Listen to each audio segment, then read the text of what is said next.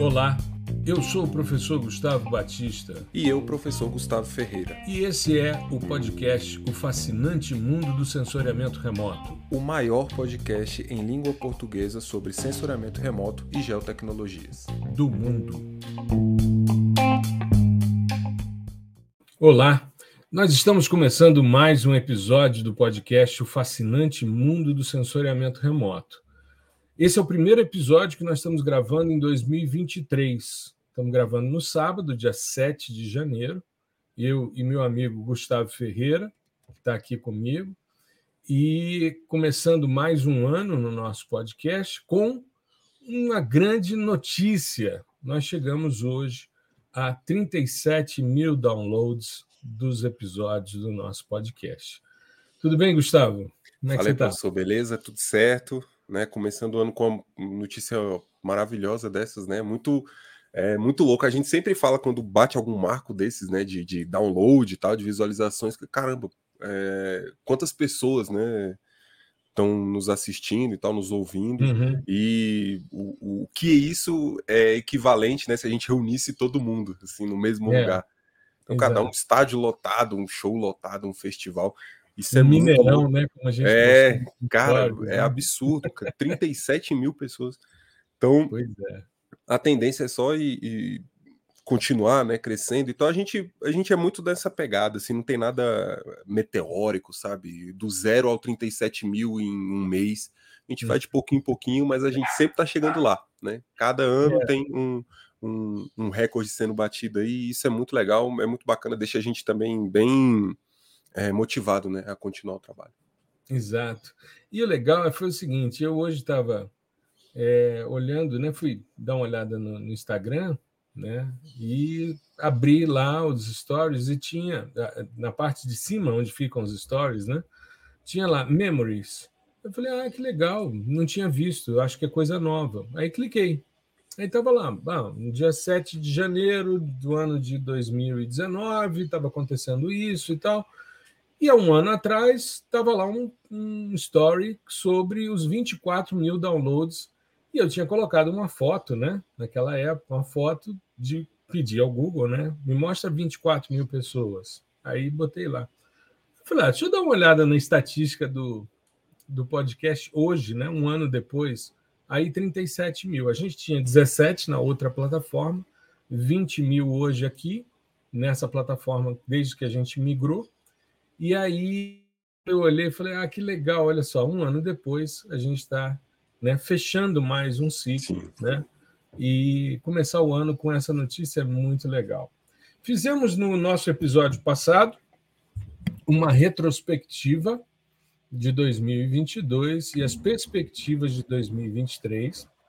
Foi muito legal, conversamos sobre as nossas possibilidades, o que a gente pretende fazer, demos alguns spoilers do que vem por aí, das nossas das nossas vontades, né, de Sim. de avançar nesse sentido. Né? Vamos ver se a gente consegue dar vazão. Se a gente conseguir colocar tudo que a gente está pensando, a gente vai precisar de um dia de 48 horas aí e um ano de 600 dias, mais ou menos, mas vamos lá, né? Vamos lá, vamos fazer. Vai que dá certo, vai que dá certo.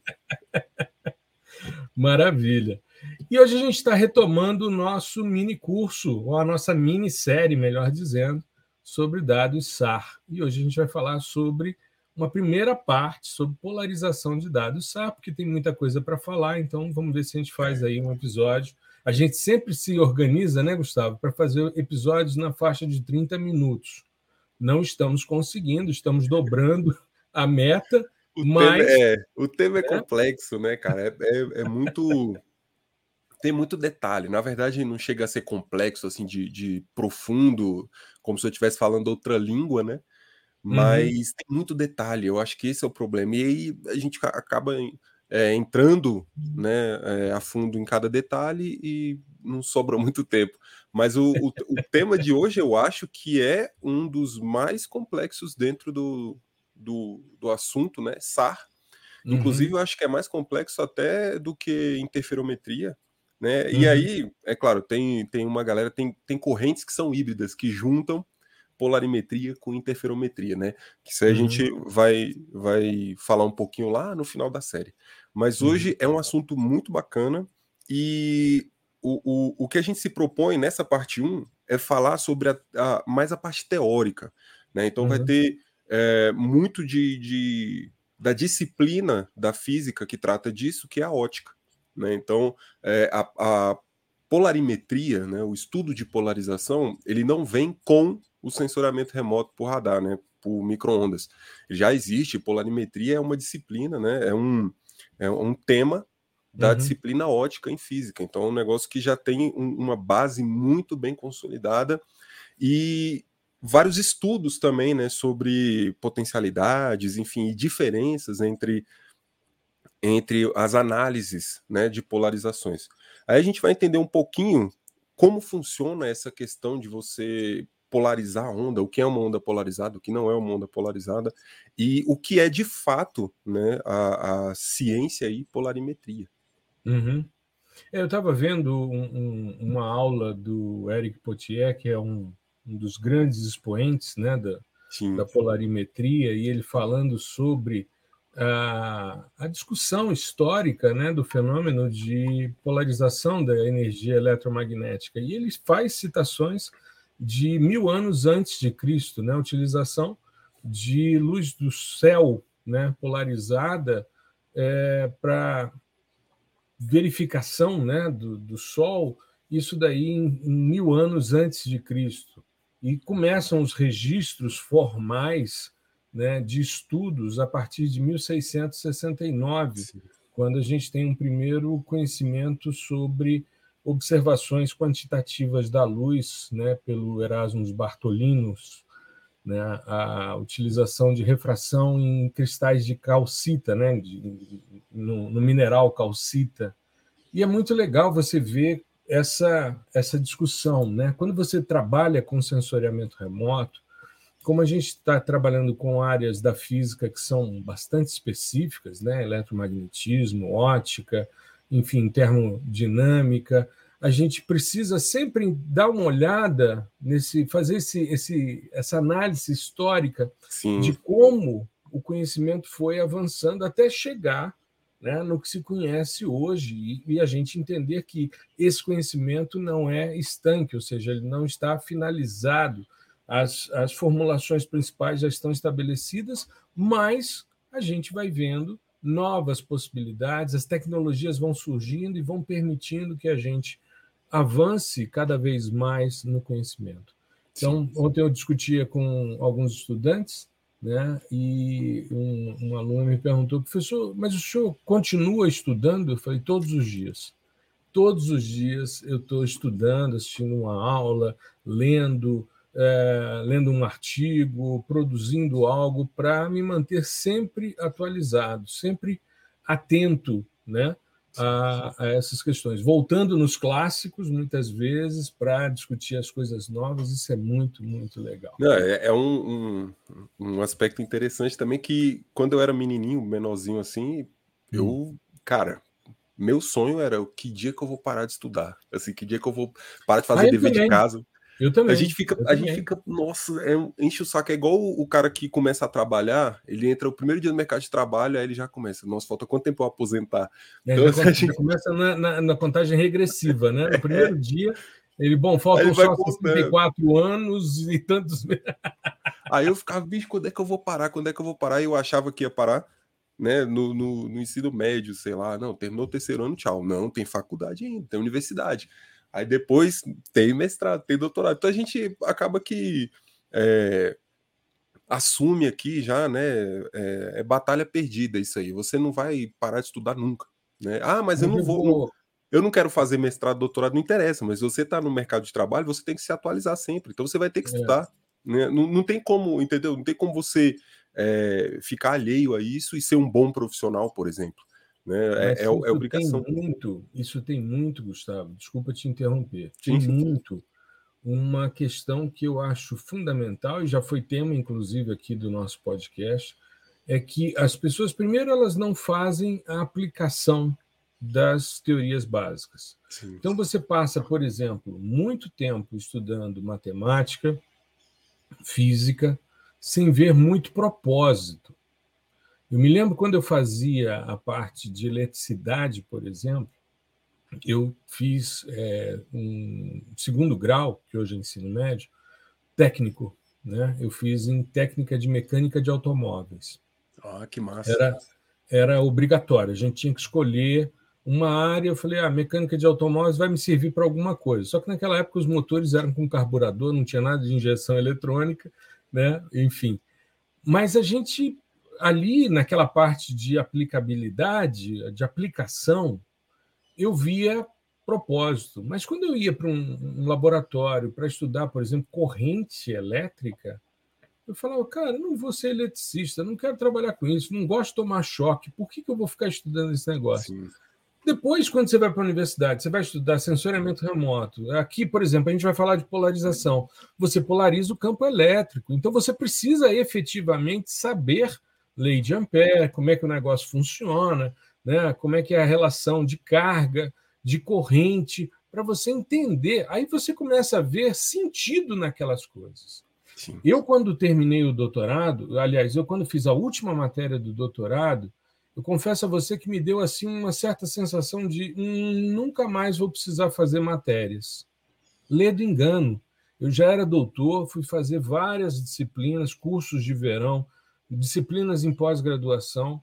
Me lembro, recentemente eu era coordenador de pós já na, na universidade e um colega me pediu para oferecer uma disciplina de estatística multivariada e disse a ele, com uma condição, você me aceite como aluno. Aí lá fui eu fazer. Outro dia eu era diretor do Centro de Estudos Avançados Multidisciplinares da UNB. Né? Fui diretor, fui vice-diretor numa gestão, depois fui diretor na gestão seguinte. E fui procurado por uma colega que queria fazer uma especialização, junto com a Fiocruz, de prospectiva, estudos de cenários futuros, cenários hipotéticos e tal, né? perspectivas, projeções. Falei com ela, gostaria muito de fazer como estudante. E fiz, e foi uma coisa até engraçada, porque no dia da, da finalização do curso, eu participei de manhã da sessão de abertura como diretor do centro, né? que é o equivalente a uma, uma faculdade. Na UNB, os centros eles são como se fossem faculdades institutos. Né? E eu apareci de manhã como diretor para participar da cerimônia de encerramento. E à tarde, quando eu cheguei sem paletó e gravata, eu cheguei para apresentar o TCC, né? Aí o cara do cerimonial virou e disse: Mas o senhor já não esteve aqui de manhã? Eu falei: Já. Disse: E aí? Eu falei: Ali de manhã eu estava aqui como diretor do centro. Agora eu estou aqui como estudante do curso, então eu vou apresentar meu TCC. Muito legal, muito legal. Trabalhei com dados de luz noturna, com geração de cenários hipotéticos a partir das taxas de crescimento de mancha urbana e tal. Muito legal, está publicado na Revista Brasileira de Cartografia. Então, assim, é, é a gente perceber, e é isso, isso é um, um, uma questão que nós, como professores, e que atuamos hoje no, no, no mercado é, digital, a gente precisa entender que a gente tem que trabalhar dentro da perspectiva do foco do estudante e não se basear no nosso passado, que foi também episódio do nosso podcast. A gente tem a mania de ficar falando do que a gente fez e basear toda a nossa formação, toda a nossa estruturação de aulas no que a gente estudou. Não, vamos pensar no que o mercado está demandando, nas coisas que são importantes, daí a necessidade de se estudar constantemente. E estudar o que se gosta é um privilégio, é Exatamente. uma grande sacada, é uma grande alegria, não é nada pesaroso. Eu tenho certeza que quando você fazia colégio, e eu também, aquilo era um fardo, porque a gente precisa rever a educação no nosso país. Ela é muito parecida com a educação dos nossos pais, né, com a educação que os nossos filhos tiveram, que os filhos dos nossos filhos terão. Então, tem que mudar. A gente precisa repensar. A gente fala que vai fazer um episódio rápido e a gente, só na introdução, já estamos aqui há 15 minutos conversando, sem falar de polarização. Mas vamos lá. Vamos lá, vamos para a polarização. Bom, é... basicamente, né, claro que o, tema é bem mais profundo do que isso, mas, assim, o que, que a gente tem que ter em mente no início? O início de tudo. O que, que é polarização? Né? Uhum. Como já dissemos anteriormente, a polarização ela trata da análise do campo elétrico, né? Já falamos que a, a, a radiação, né, ela basicamente é campo elétrico e campo magnético perpendicular, né, uhum. um sobre o outro. Então você tem essa um variação. o outro e vice-versa. Só que com tem... magnitudes diferentes, né? Exatamente. O campo, o campo elétrico ele tem uma magnitude da ordem de 100 vezes, né, em média, o campo magnético. Ou uhum. seja, isso significa que é mais vantajoso você trabalhar com análises polarimétricas no campo elétrico, né? Você e... precisa amplificar em muito o campo magnético para ter algum resultado, né? Isso. Existe, assim, é... existe um análogo né, da, da polarização que é a magnetização. Sim. Que é. Porque o que, que acontece? É, polarização e, por consequência, a magnetização, uma do campo elétrico, outra do, do magnético, elas são grandezas que são induzidas pelo meio. Uhum. Né? Então, é, a partir do momento em que há uma interação daquela radiação com a, a, o alvo ali, você tem essas duas componentes, né, essas duas grandezas. De um uhum. lado polarização, de outro magnetização. Beleza. E daí também você vai derivar constante de elétrica, no caso do campo elétrico, e é, permeabilidade magnética, no caso do campo magnético. Uhum. Tá? Então, é, são, são grandezas né, que têm total relação com o meio, com o alvo que você está incidindo. Beleza. Perfeito. A polarização, no, no, no sentido geométrico, é a orientação do campo elétrico. Uhum. Com relação a quem? A superfície. Certo? Então, é, o que, que acontece? uma luz comum, por exemplo, a luz do Sol, ela vem aqui, né? Ela incide é, sobre nós em polarizações diversas, porque tem uma, uma superposição e uma sobreposição de ondas eletromagnéticas ali. Uhum. E aí essa é, é, esse amontoado de ondas vai gerar distintas é, orientações do campo elétrico. Né? Então uhum. você tem um padrão de polarização que é despolarizado, na verdade, né? É difuso. Você não consegue é, prever né, ou mensurar aquilo, dizer, não, essa aqui está polarizada, está orientada vertical em relação à superfície, está orientada horizontal. Não tem como. Né? A luz comum ela tem é, essa propriedade de ser despolarizada.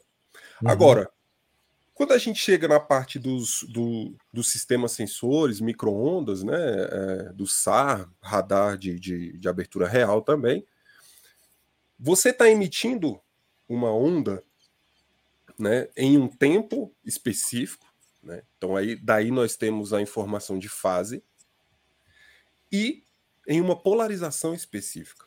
Então você consegue controlar isso. Eu emito, por exemplo, na polarização vertical na orientação vertical com relação à superfície terrestre. Tá? Uhum. Só que você é, é óbvio que você só controla o que você emite. A partir do momento que essa onda ela interage com o alvo e espalha para o sensor novamente esse resultado, aí você já não tem controle. Ela uhum. pode vir polarizada em diferentes eh, direções ou em uma única direção, né? Uhum. É, isso vai depender do meio, vai depender de ângulo de incidência de uma porção de parâmetros. Tá? Sim. E é a ideia aqui no contexto do SAR né, de você analisar a polarização? É utilizar elementos como se fossem elemento, elementos filtrantes mesmo, de, de orientação. Uhum. Eu sei que eu sei que eu estou emitindo em vertical ou horizontal. Lembra, sempre com relação à superfície. Agora, a volta eu não consigo controlar. O retroespalhamento que volta para o sensor eu não consigo controlar. Mas eu posso inserir algum elemento que filtra ali e devolve para mim só quem retornou com a polarização horizontal ou só quem retornou com a vertical. Eu consigo Perfeito. fazer isso. Né? É um processo de filtragem, né? Isso, basicamente filtragem é isso. E aí, como, como, você, como você comentou no início, isso tem experimentos de muito tempo, com, com elementos que, que realizam esse tipo de filtro. Tem até uma, um, uma série, a Vikings, né? Vikings, enfim, que o. Não sei se você assistiu, lá no não. início, primeira temporada, o, hum. o, personagem principal lá, ele quer explorar, né? É, é, enfim, invadir novas terras, né? E ele se orienta pelo sol, né? Sim. E ele consegue ver o, o sol mesmo em condições é, mais nubladas. Ele tem uma pedra. Calcita. Com... Exatamente. E aí uhum. ele aponta ali, ele, opa, o sol está aqui. Ele consegue ver.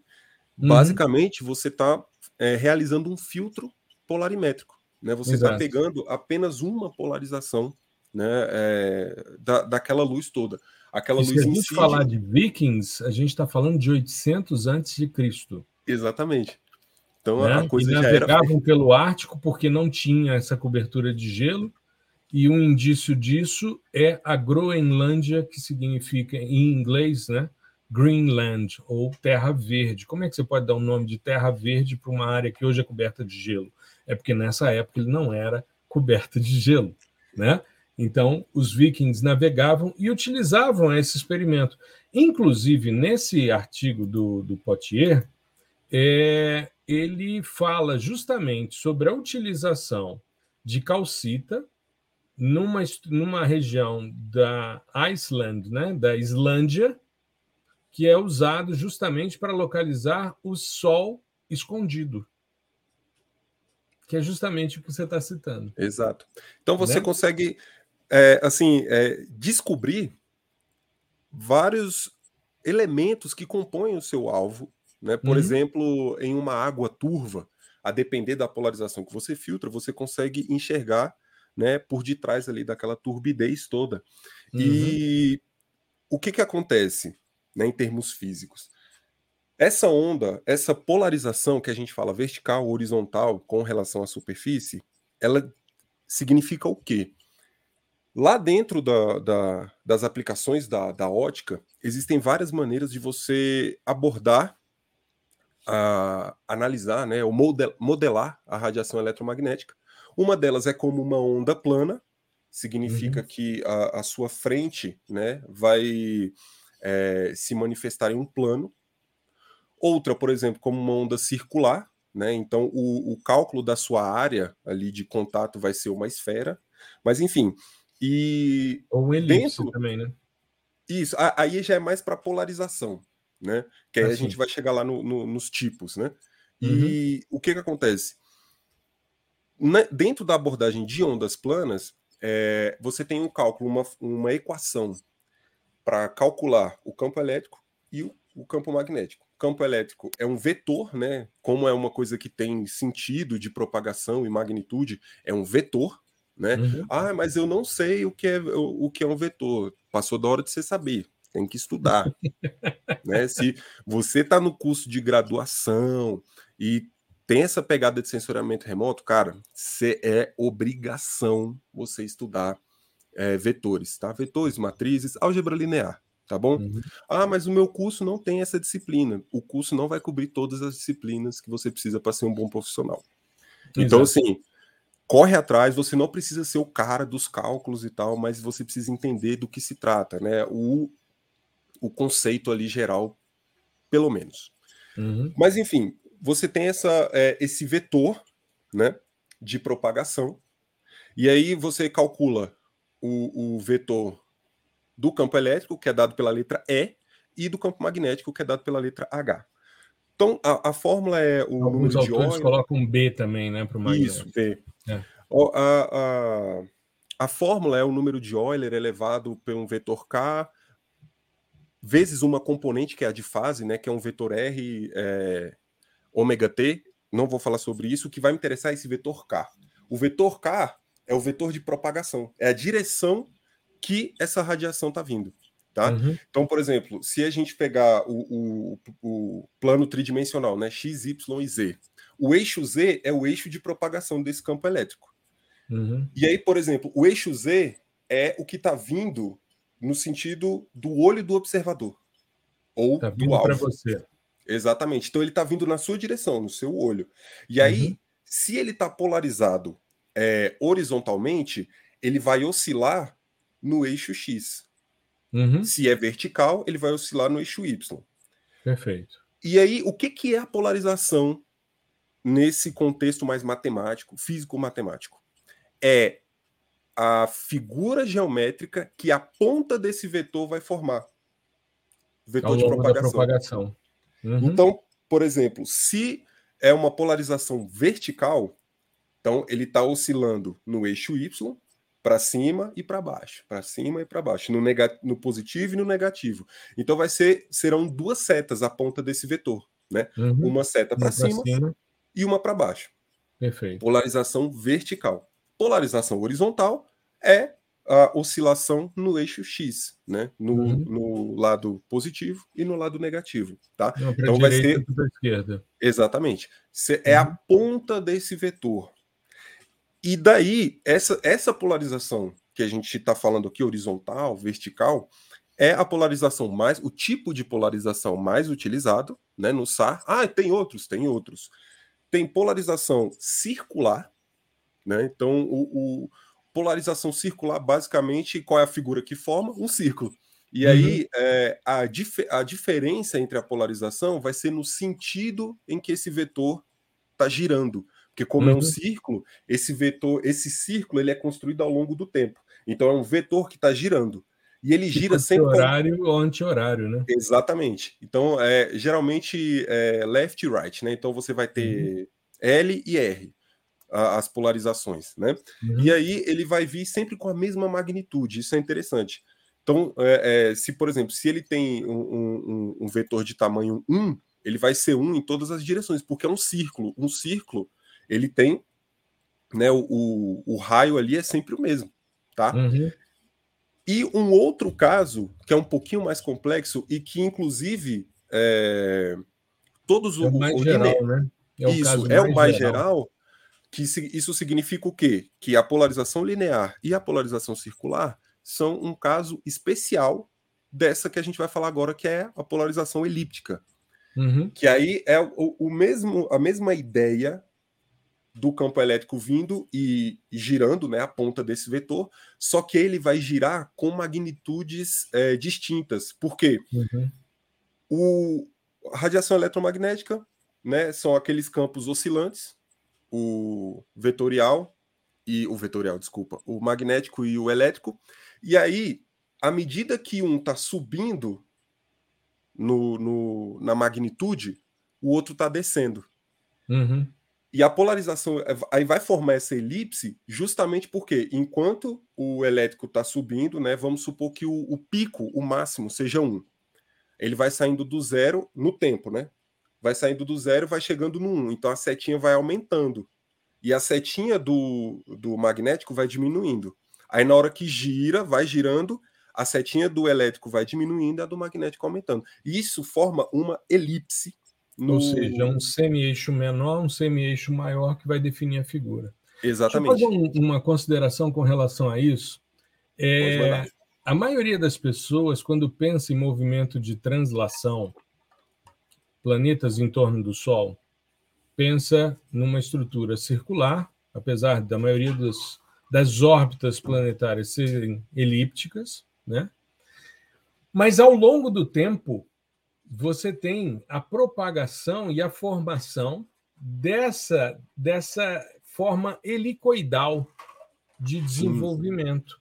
Então, a, a, a, no, o sistema solar, quando ele vai se desenvolvendo ao longo do tempo, ele vai formando uma estrutura muito parecida com a polarização elíptica. E se você observar isso, o deslocamento ao longo do tempo. Ou seja, você tem a forma dos, de órbita dos planetas que é elíptica, certo? Só que ela não está parada em relação a uma posição no tempo, ela está se deslocando no, no eixo de propagação. Então, se você observar essa elipse, né, você tem, como você bem falou, no espaço tridimensional, x e y, é, definindo aí os, os vetores. E como eles oscilam um aumentando e o outro diminuindo, formando uma elipse, se você avalia observando lateralmente ou inclinado esse eixo de propagação y, é, é, z, você vai ter essa formação dessa estrutura elíptica, porém num movimento helicoidal né, se desenvolvendo, que é o movimento de translação dos planetas do sistema solar e de todos os sistemas galácticos, eles funcionam dessa maneira. Isso é muito legal. Por quê? Porque a computação gráfica ela permitiu esse tipo de animação. Porque até então, me lembro quando comecei a estudar na geografia os movimentos, os 14 movimentos da Terra, né? Isso se falava quando eu comecei a fazer geografia, tinha essa parte inicial de astronomia, até no ensino médio a gente via isso, né? No ensino fundamental se falava pouco, mas no ensino médio era comum se falar sobre isso e vários movimentos como nutação, precessão de uhum. equinócios, coisas do tipo. E aí se falava sobre isso, mas para a gente era muito difícil a elaboração. E aí, com a computação, outro dia eu estava vendo um post muito legal sobre esse movimento e uma discussão sobre isso, ou seja, as pessoas né, pensavam sempre no formato elíptico, mas parado, parado, nesse eixo de propagação, quando na verdade ele se desloca nesse eixo Z. É Sim. muito legal, porque se a gente for ver as figuras que falam de polarização e que tratam dessa questão é, da propagação do campo eletromagnético no tipo elíptico, a gente percebe essa propagação sim, ao longo do tempo, formando essa, essa estrutura helicoidal, elíptica, né? Se desenvolve, essa mola elíptica que se desenvolve. Isso, isso que eu ia falar. Né? É uma mola que está vindo né, na, na, na, sua direção, na direção do alvo. Né? Então, o, o, a maneira de interpretar essas figuras geométricas é como se a, a onda tivesse vindo na direção dos nossos olhos. Né? Uhum. E agora eu vou abrir um parêntese rapidinho, que é um tema recorrente, inclusive, do pessoal perguntar.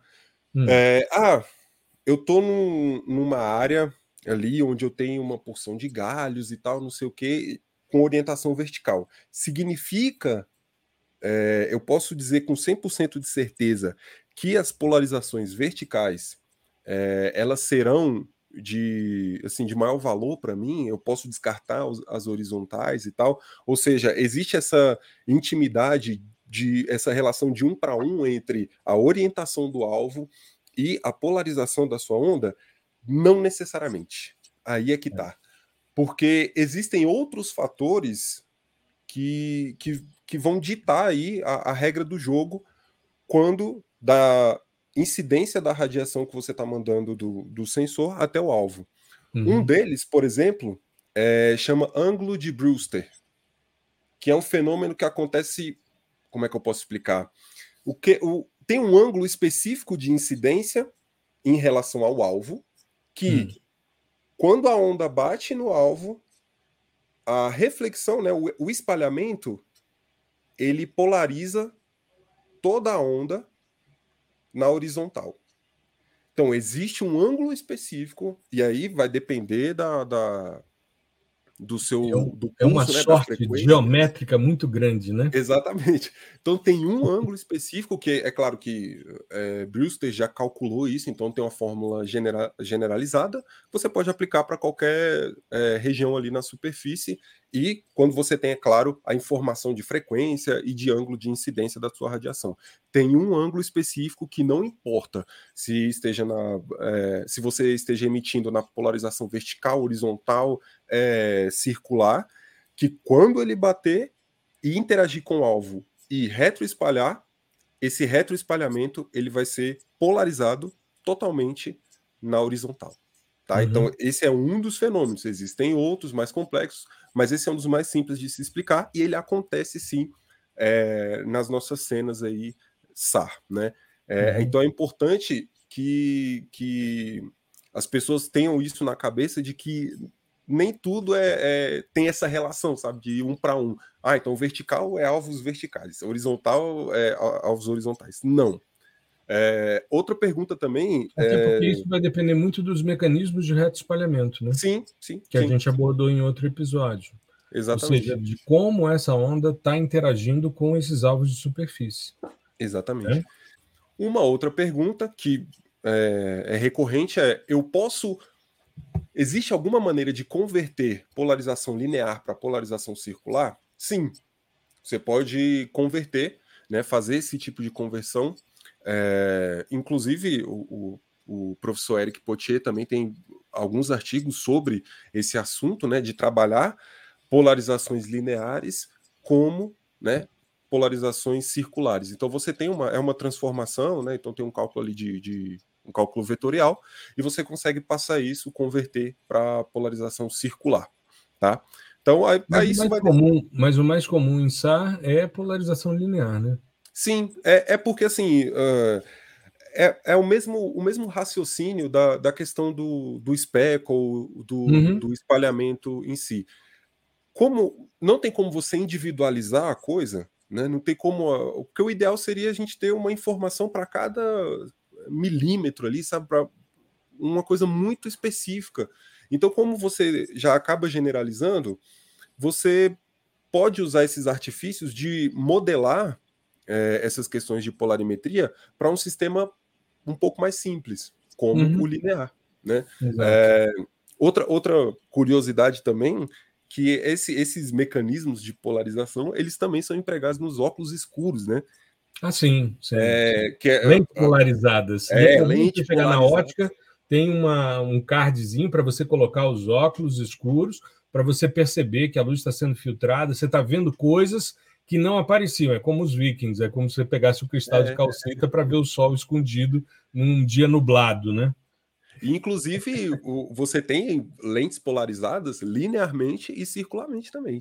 Você sim, tem sim. polarização circular, inclusive esses mais modernos, mais é, caros aí, eles usam polarização circular.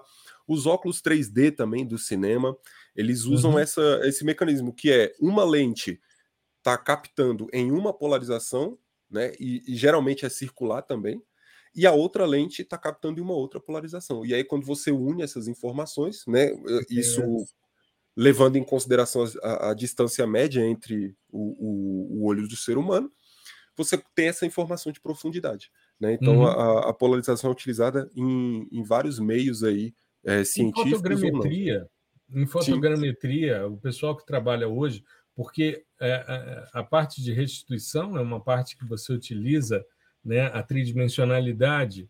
E antigamente você trabalhava com restituidores que tinham né, uma, uma, uma, uma imagem, uma, uma foto, outra foto, e aí você tinha como se fosse um estereoscópio de espelhos grande para você ir fazendo a restituição.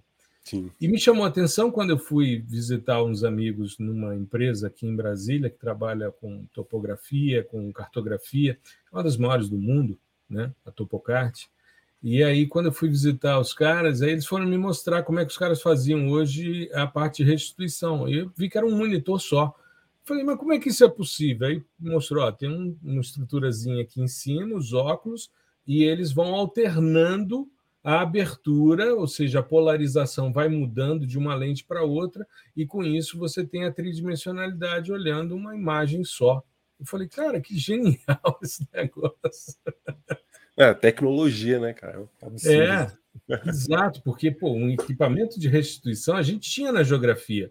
A gente recebeu do Exército, não sei se ainda existe lá, mas tinha, e eu acho que esse tipo de coisa tinha que estar tudo em museu uhum. para mostrar para os estudantes, mas tinham, eu me lembro quando eu era estudante, chegou uns equipamentos e tal, que o Exército já não utilizava, aí você tinha lá os, os binoculares para utilizar e as manivelas para ir construindo né, a informação restituída, cara. Era muito doido aquilo. Muito doido, né? Cara.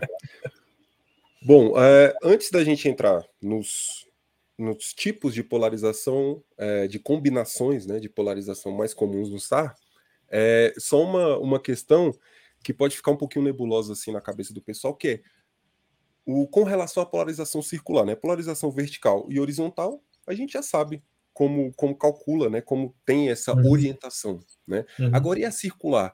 A, a, orientação da circular é um cálculo muito legal que é com base na diferença de fase. Né? Você tem, é, é, geralmente, né, você tem uma superposição de ondas, então você tem uma superposição de campos elétricos, e você tem como calcular a diferença de fase entre esses campos. Uhum. E aí, essa diferença, é, ela vai ser sempre igual a mais ou menos 90 graus. Ou π sobre 2, se você estiver trabalhando em radianos. Exato. E quem que vai dar orientação? É o sinalzinho. Se é mais 90, é para a direita. Se é menos 90, é para a esquerda. esquerda. Então é simples assim, é uma formulinha muito simples e você coloca os seus parâmetros e ele, vai te dar ou mais 90 ou menos 90. E a partir daí uhum. você consegue dizer né, a orientação dessa polarização circular, se é para a direita ou para a esquerda. É, uma questão importante também é que nós temos diferentes é, graus de, de, de polarização. Né? Você tem uma onda que é totalmente polarizada, por exemplo, o caso lá do ângulo de Brewster que eu falei, né, ela sai totalmente polarizada, ou seja, 100% da onda está polarizada. Você uhum. tem uma uhum. onda despolarizada, né, por exemplo, a luz do Sol, né, não, tem, não tem como você calcular ali, não tem uma direção é, preferencial, né, uma orientação preferencial, e você tem ondas parcialmente polarizadas, né? E existem formas de você calcular esse grau, grau de polarização. A gente vai falar sobre isso no, no, no próximo episódio, mas existe uhum. inclusive mais de uma forma de, de uma forma de você calcular esse grau de polarização, que é interessante, dá para a gente aplicar também nas nossas imagens, tá? Inclusive, é, já tem cálculos é, que levam em consideração os índices né, de vegetação que o, utilizam do grau de, de polarização para calcular um índice. Então uhum. você consegue, e isso te retorna uma, uma imagem, né, onde o pixel Quanto mais branco, mais polarizado tá aquele, as ondas ali na, na a, o retroespalhamento ali daquele pixel, né? E quanto uhum. mais escuro, menos polarizado. Isso é uma informação muito importante, muito valiosa.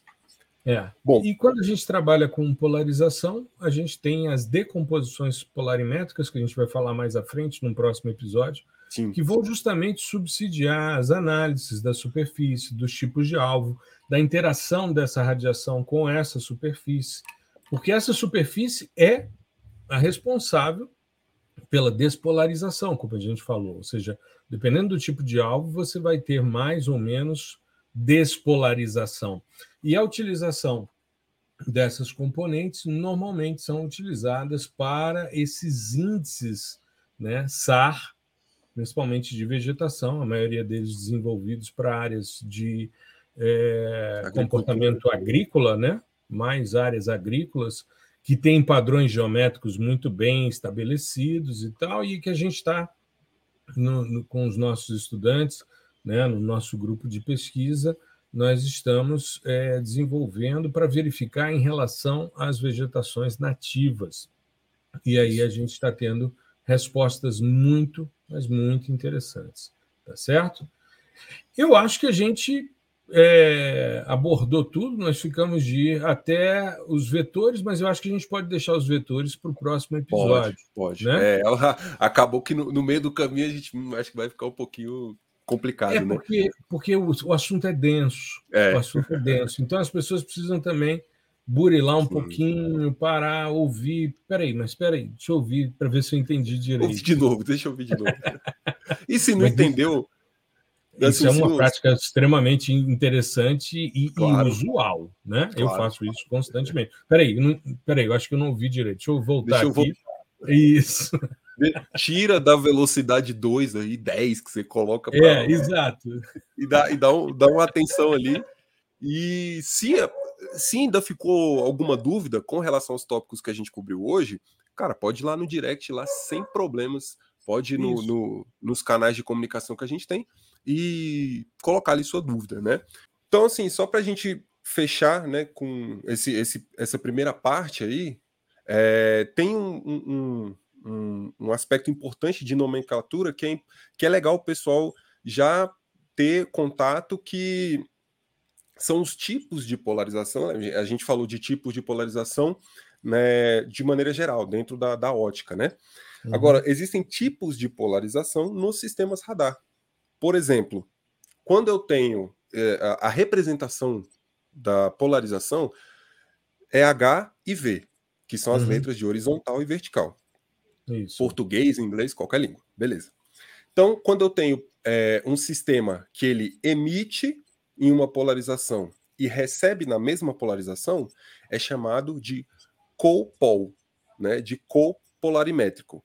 Uhum. Então a letra é HH, eu emito horizontal e recebo horizontal, ou VV, eu emito vertical e recebo vertical. Perfeito. Quando eu tenho essa emissão e recepção cruzada, eu tenho cross-pol, tá? Uhum. Que é, por exemplo, HV, eu emito horizontal e recebo vertical. VH, eu emito vertical e recebo horizontal. Uhum. E aí, esses tipos, as combinações entre esses tipos, que vão criar é, o que a gente está acostumado a ver nos sistemas em si, que são colocados em órbita. Nós uhum. temos sistemas de polarização simples, ou seja, ele é um copol e só emite em uma e recebe em uma, ou HH uhum. ou VV. Nós temos os dual pol, que são duas uhum. polarizações, por exemplo, o Sentinel, ele é VH e VV. Então ele tem uma imagem que enviou vertical e recebeu vertical, né? É, é uma copol, e uma outra imagem que enviou vertical e recebeu horizontal. Uma Nós temos isso, uma cross e uma co. Nós uhum. temos a polarização quádrupla, né? Uhum. Que contempla o, o, os outros espectros, o, na verdade, as outras tipologias de, de polarização, né? Uhum. Então você é, aumenta aí em quatro, né? Ao invés de eu ter uma dual pol VV e VH, eu vou ter VV, VH, HV e HH. Né? Uhum. Nesse sentido. E nós temos ainda uma última categoria que são os full pol, né? É, uhum. É, full polarimétrico, que é o seguinte: eles têm, eles englobam as quatro combinações de polarização, mais uma informação muito importante que é a diferença de fase entre as polarizações. Né? Então, o, se você tem um, um dado full pol, a sua potencialidade em termos de aplicações é gigantesca. Você tem muita coisa assim, é, é, várias abordagens envolvidas, inclusive na questão de índice de vegetação e tal, que tratam desse full pol. Agora, olha a diferença entre quadpol, polarização quádrupla, e full pol. Uhum. O full pol cobre todo mundo da quadpol, mas a diferença é uma, é, é, na verdade, é a fase relativa entre as polarizações. Tá? Então, esse, essa informação aí a mais, ela abre um, um leque imenso de possibilidades. Então, Maravilha. acho que é isso.